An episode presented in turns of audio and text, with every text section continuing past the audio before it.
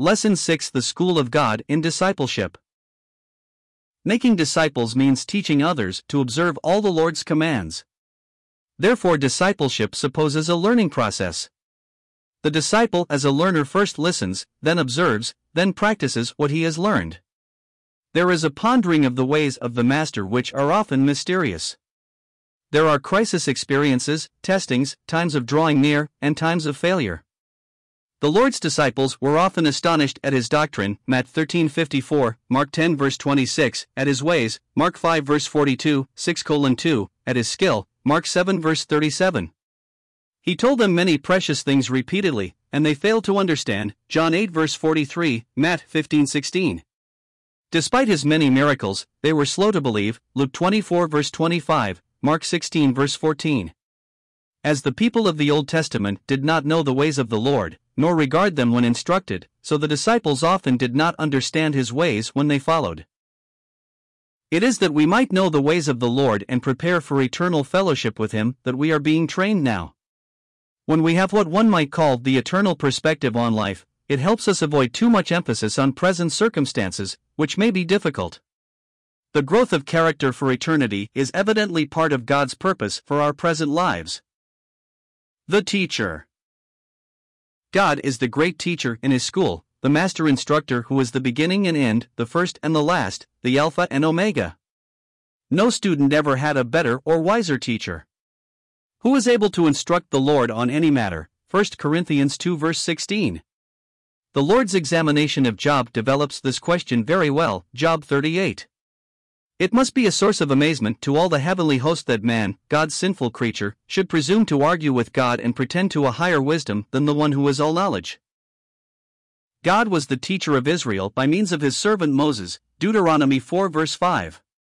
His providential dealings were evident with the patriarchs, and he often communicated with them by direct revelation, by dreams, and by visions.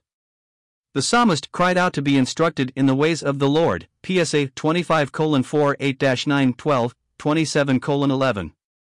It is the Word of God which is the instructional instrument of the great teacher, P S A one nineteen. Life is the classroom. The disciple is the learner. God is the teacher, First Thessalonians four verse nine. Teacher was a very common form of address to the Lord Jesus, using the ordinary word. Didaskalos. It was one of his greatest functions. Whether by the seashore, in the ship, on the mountain, before the crowds, or with the twelve, he was the teacher supreme. Also, he was often accorded the respectful title of Rabbi, meaning my master, a term given to Jewish leaders then and now as a religious title. This more formal address was used in John one verse thirty-eight, three verse two, four verse thirty-one, nine verse two, eleven colon eight, by his disciples, and still retained by the traitor, Judas, until the end, Matt twenty-six colon twenty-five, twenty-six colon forty-nine.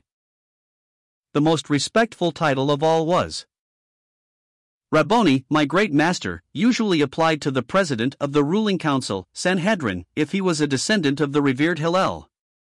This was accorded our Lord by blind Bartimaeus, Mark ten verses forty-seven to fifty-one, and Mary Magdalene, John twenty verse sixteen. It should cause us to pause and reflect that a one-time demon-possessed woman and a blind man are the only two persons to give the Lord Jesus the supreme title of respect as a teacher. The supreme teacher has always been the Lord himself, who invited all, take my yoke upon you and learn from me. Matt eleven twenty-nine. The subjects. One often hears this statement, I know that God is trying to teach me something, but I don't know what it is. As with any course of study, it behooves us to know the subjects we are taking. What is the great teacher seeking to convey to us? one. About himself. The chief subject of theology is God himself. He complained that even the ox and ass knew their owners, but the nation of Israel did not know their God, Isaiah one verse three.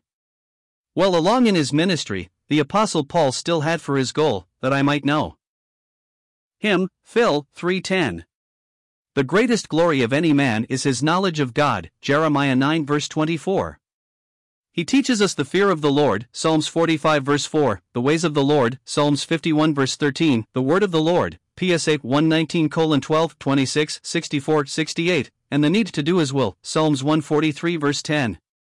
We need to know the meaning of having a master who has all power, all knowledge, all presence, one who is perfectly holy, just, righteous, true, faithful, sufficient, loving and gracious, one who is infinite, self-existent, sovereign and beyond total comprehension.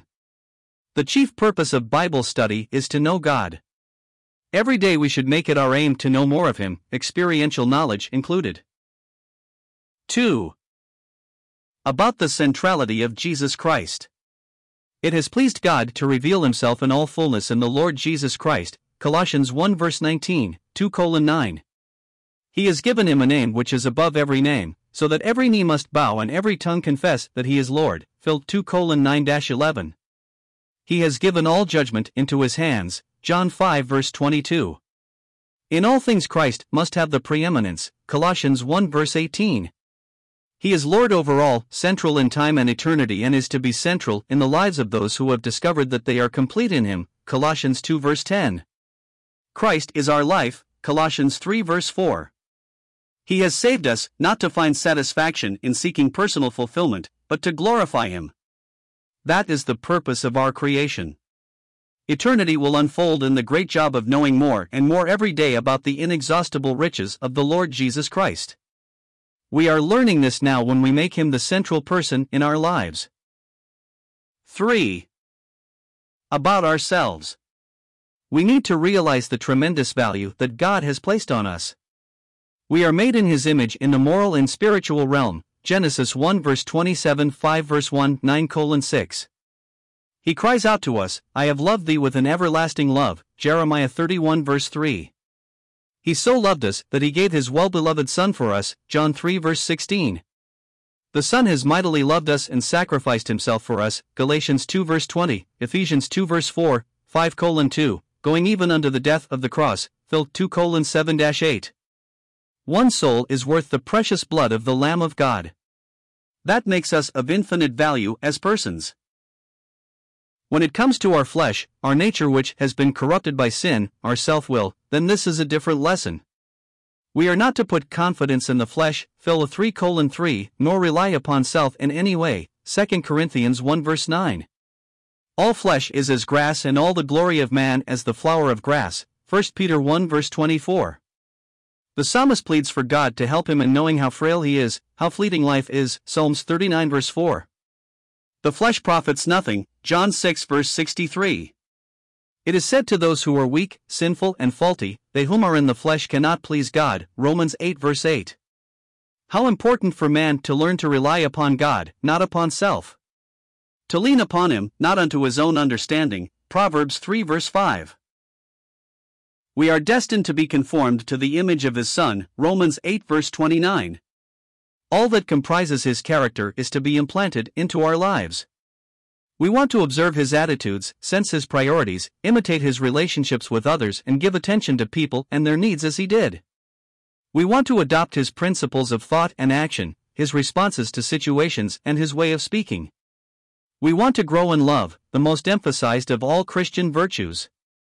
We need to be concerned about obedience, lowliness, faith, zeal, patience, kindness, and holiness. True character is being Christ-like.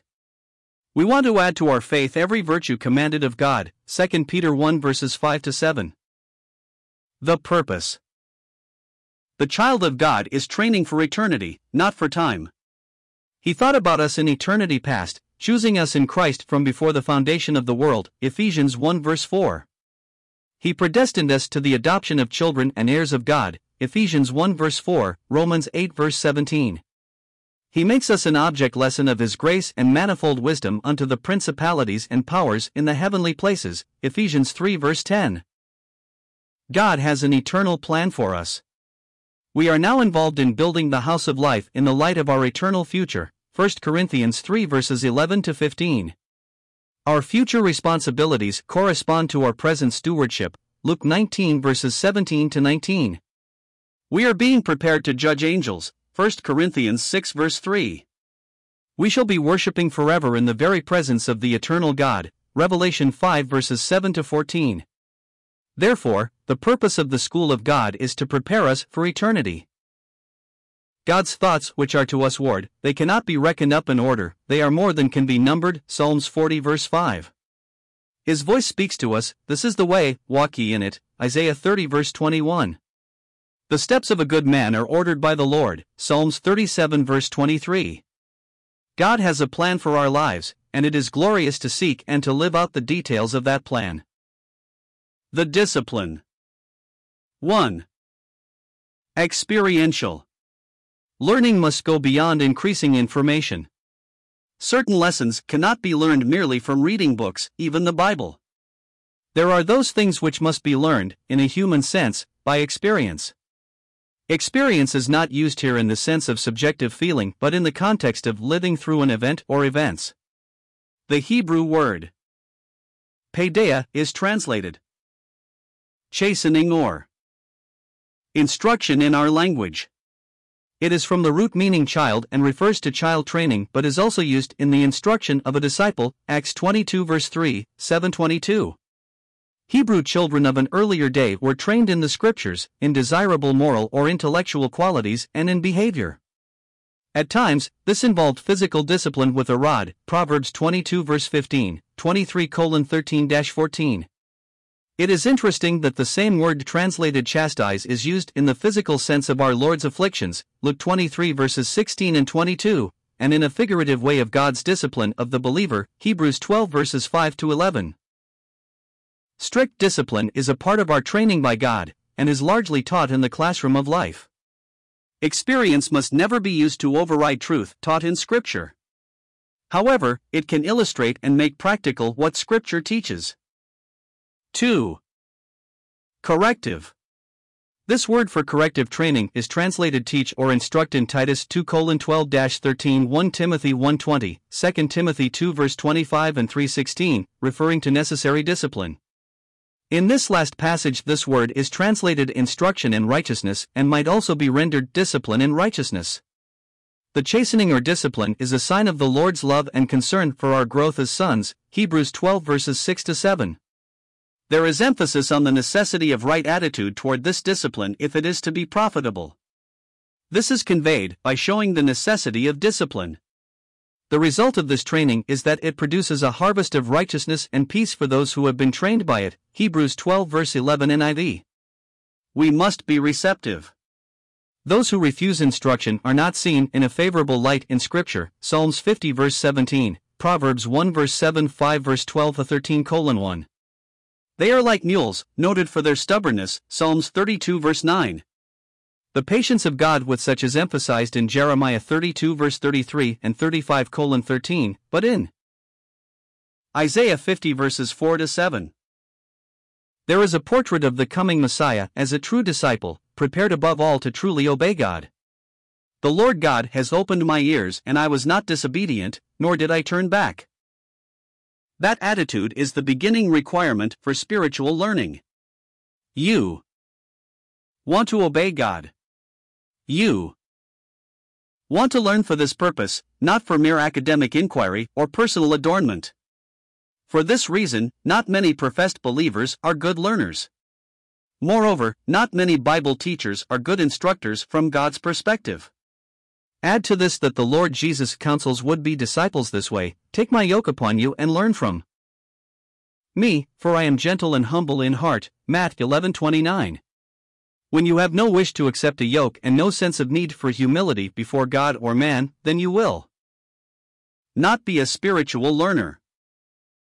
Much teaching has been too complex for the simple minds of ordinary people. Simplicity of expression, even in the most profound truths, was the mark of the master teacher. That is one reason why the common people heard him gladly. They understood him, at least in some measure, unlike the teaching of the more learned rabbis. Those who fancy themselves as learned men often write and speak for the approval of their peers, not to help the common man know God. How does God speak to the unlearned? Order on order, order on order, line on line, line on line, a little here, a little there, he says, Isaiah twenty-eight verse ten. The Lord Jesus withheld certain teaching at times, in consideration of the listener's capacity. I have many more things to say to you, but you cannot bear them now, John sixteen verse twelve. If some seem dull of hearing, the Lord may give the Milk of the word when he would prefer to provide more solid food, Hebrews five verses eleven to fourteen. The problem of absorbing, applying, and living according to godly principles might be explained by these observations. A. Said is not always heard. B. Heard is not always understood. C. Understood is not always agreed. D. Agreed is not always done. E. Done is not always continued. The Word of God is the Spirit's principal tool in producing spiritual transformation in believers. Yet it is evident that a typical believer listens to messages with little or no intention of singling out truths and personally applying them. He is a listener, not a learner, and he is not trying to listen to God. The practice continues in personal reading of the Scriptures. A small minority have achieved consistent fruit from devotional times in the Word, when God's voice is clearly and accurately heard. Most see print when they read the Scriptures, as someone has said. They absorb information and facts. They agree with well-known truths. They review the familiar. They do their duty by reading the Bible and then close it, untouched spiritually. Nothing has truly been learned that will make any difference in their lives. Today, they didn't really expect that to happen, and it did not happen. Perhaps no one helped them learn how to develop this ability. Certainly, an effective spiritual helper would make sure this practice was happening daily. There are five major actions in the learning process. How we learn in God's school. one. By listening. This must be done with a view to taking heed. The Lord Jesus often said, "Let these sayings sink down into your ears." Or again, "He that has ears to hear, let him hear." He complained when their ears were dull of hearing, Matthew thirteen fifteen. If we do not carefully listen to the Word of God or hear the Word when we ponder it in writing, then we learn very little. Those who have ears that hear not are condemned to their own ignorance, Psalms one fifteen verse six, one thirty-five colon seventeen, and will be given a judicial deadening, Isaiah six verse ten, for refusing to listen. two. By observing. The disciples were constantly watching the Lord. It was on the occasion of observing Him and the practice of prayer that they asked Him to teach them to pray, Luke eleven verse one. The example of the Lord Jesus was their model, and it is ours, First John two verse six. It is always well in the most trying of circumstances to ask ourselves, what would He do? We will know what He would do by taking note of what He did in some parallel situation. That is why we should get up in the morning to pray for our enemies. This is why we must live a life of dependency upon Him and cultivate simplicity of life. That is why we must proclaim the name of the Lord to others. Refusal to heed His example as applicable to our own lives is refusal to learn. three. By meditating. We have largely lost the art of reflection today. The constant assault of activities, television, radio, music, mindless rattling and plain noise have robbed the believer of time apart to think upon the Lord. It was while the psalmist mused that the fire burned, Psalms thirty-nine verse three. Learning comes not from mere reading or observation. We must take time to evaluate or sort out. When we evaluate, we begin to enter into experiences like recognition, understanding, and perception. We bring together divergent things into a whole, synthesis. We enter into problem solving, which is a form of advanced perception. We are called by God to meditate in order to learn His disciples, Joshua one colon eight, Psalms one verse two, sixty-three verse six, seventy-seven colon twelve.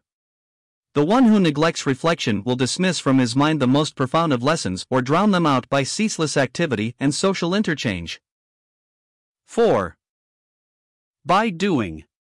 True learning involves a commitment to what we have learned. God is not educating us to merely observe or critique. Doctrine is to be applied to practice. That is the typical order of the epistles of Paul. The Lord practiced all He taught, Acts one verse one. He has called us to do the same. Those who are hearers of the word and not doers are condemned by that word, James one verse twenty-two. It is self-deception. Teaching without accompanying practical training is contrary to the divine example. Making disciples involves practical training as well as head knowledge. The school of God, under the master teacher, will therefore involve the disciples in hearing the word of God, in observing the example of the Lord Jesus, and that of godly leaders and mature Christians who are proper models.